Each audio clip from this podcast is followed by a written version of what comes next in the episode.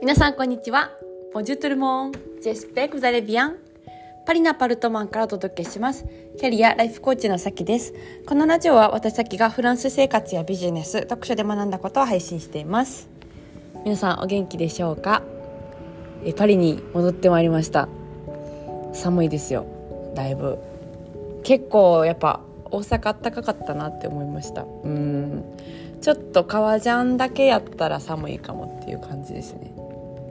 であのパリまで飛行機14時間やったんですねいつもこの飛行機をどうあの過ごすかみたいなのを結構まあ、前日とか前々日からスケタイムスケジュールを考えててあの紙に書き出してるんですけどあのうまいこと14時間快適に過ごせたらそうあのいつもよっしゃって感じなんですよ。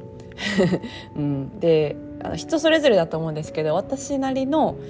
この長時間フライトを過ごすコツは前日に、まあ、23時間しか寝ないっていうこと。で、まあ、飛行機の中で結構寝る時間を、えー、取ると、うんまあ、時間がもう早く過ぎてるから14時間って結構長いじゃないですか。1日の半分以上を、えー、1箇所の椅子の上で過ごすってあの家で考えてみたら結構あの 拷問というか苦痛だと思うんですけど、まあ、楽しく過ごせたら、うん、あの飛行機の中も快適なんですよね。そう。だからなんか例えば6時間とか8時間とか飛行機の中で寝たらもうあと6時間ぐらいしか残ってないからもう忙しいみたいな。そう。映画見たりとか、えー、ネットフリックスってあのダウンロードできるからネットフリックスのやつ見たりとかあと本読んだりとかしたらもうあっという間にはい。え過ぎるっていう感じで、まあ、今回パートナーと一緒で、まあ、久しぶりの一人で長時間飛行機に乗らないっていう感じだったから、うん、まあ結構、まあ、おしゃべりとかしてたらね早かったなっていうそう感じでした、うん、なのでまた今日から、えー、パリから発信をしていきますのでよろしくです。はい。じゃあ今日はですね、えー、テーマとしては自己主張は誰のものっていう話をしたいなと思います。で前回のポッドキャストで、えー、逆の世界が見える企業人生っていうテーマでお話をしたんですけど企業以外もあの、まあ、その、えー、企業の考え方を持ってたらいろいろなんか見えてくるなっていうものがありましてで、まあ、プライベートとかでもね例えば最近、まあ、あの日本にいて、えーまあ、妊娠をしてたからにあのマタニティマークなるものをつけてたんですけどその時に、うん、なんだろうこの「えー、マタニティとしての としてのってななんだろうそのあり方みたいなのを、まあ、結構考えたんですよね。で電車の中であの、まあ、それをつけててもまだお腹大きくないし変わってもらうことっていうのはなかったんですけど、うんまあ、結構こうなんでそのマークを持ってあの、まあ、アピってはいたんですよ。うん、そうあのお腹にいますと。そう。ででもなんかいろいろ話を聞いてると、まあ、あのマタニティを経験してる、えー、友達とかが結構何人もなんだろうその、えー、マークをアピってなんかあの妊婦やからってこうなんだろうな。それを主張しすぎるのはどうかなみたいな。あの意見が結構あってやっぱりその自己主張って結構悪な感じで捉えられてるんだなっていうのを思ったんですね。で私がうんとなんだろうなそのアピールをした方がいいなって思ったのはうーんなんというか、まあ、自分のためももちろんあるんですけどなんかどっちかというとこう社会のために自己主張するみたいなことを思った時に結構勇気出るって感じなんですよね。でまあどういうことかって言ったらなんだろうその例えばこう私は結構あの体調がまあいいんですけど、まあ、体調良くない人もいると思うんですね。あの結構つわりが長いだったりとかそのめちゃくちゃね出歩いてあのっていうのはそんなにこうする体調ではないっていう人もいると思うんです。でうんなんだろうこう一人の一つの、まあ、命を、えーまあ、双子だったら2つ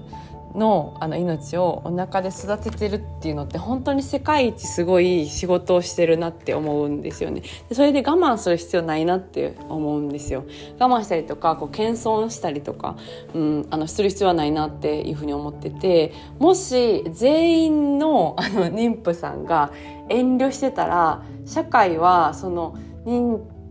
さんの、まあ、しんどさとか苦しみとかに気づかなくていいっていう社会を、えー、妊婦自らが作り出すみたいなことになると思うんですね。で、まあ、その時からそうだったらもうあの出産して子供とかがいたらあの、まあ、主張していくってことはできないあの感じになっていくと思うんですよ。うん、もっとできないそう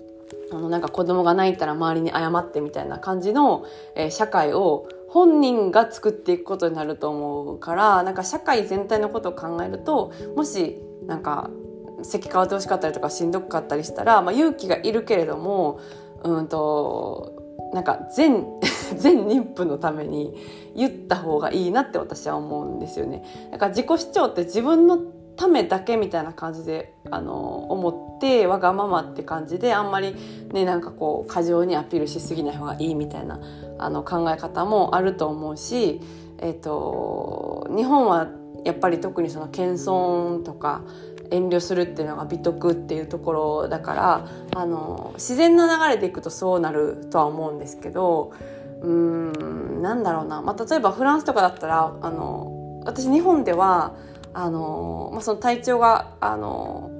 良かったりとかでそのなんて言うんだろう、まあ、お腹もそんなに大きくないし、えー、言わなかったんですけどフランスただ結構バンバン言えるっていう感じの雰囲気なんですよね。でみんながやっぱその子供いる人とかあの妊婦さんとかにすごい優しい。うん、し、まあ、主張するのはまあ当たり前の権利として持っているから、まあ、普通になんか変わってくださいとか言ったら変わってくれるなって思うから言えるんですよね。そうそうそうそう。うん、でそういう、うん、自己主張っていうのはなんか誰のためかって言ったら、うん、社会のためかなと思うんですよ。もしなんかあいやいやなんかそんな全然元気なんで大丈夫ですってこと例えば言ったりしたら、うん、あのあ妊婦さんって別に変わらんでもいいんやみたいな感じにその一人の人の思い出として経験としてなってでそのあと、まあ、次のめちゃくちゃしんどい妊婦さんにその人が会った時に別に変わらんでもいいかっていう、えー、ことを思ってそういう社会ができていくみたいなそういう循環ができてしまうと思うんですね。だからなんか自己主張って本当にまあ権利として絶対持っておくあの権利として私たちは自然に持ってるものだしうんあのなんだろうなこう今後の あのその後の、えー、まあ妊婦さんだったりとかお母さんだったりとか社会のためを思ったら、うん、あの言っていった方がいいんじゃないかなって思うしもしなんかすごい変わってくれる人がいたら積極的に「ありがとう」みたいな感じで受け取ったらすごい優しい社会になるんちゃうかなとか思いながら電車に乗ってました。うんそうそうそうでなんかその、えーまあ、妊婦やからってことではないんですけど一人の人がなんか席変わってくれたことがあってあの若者のあの青年だったんですけどもう本当にその人一生で幸せ一生幸せであれって願いましたもんね うんこいついいやつやみたいな、はい、ことをすごい、えー、思いました。えー、じゃあ今日はこの辺でそろそろお開きということで、また次回のポッドキャストでお会いしましょう。それでは皆さん今日も素敵な一日をお過ごしください。ボンジョーネ、アビアント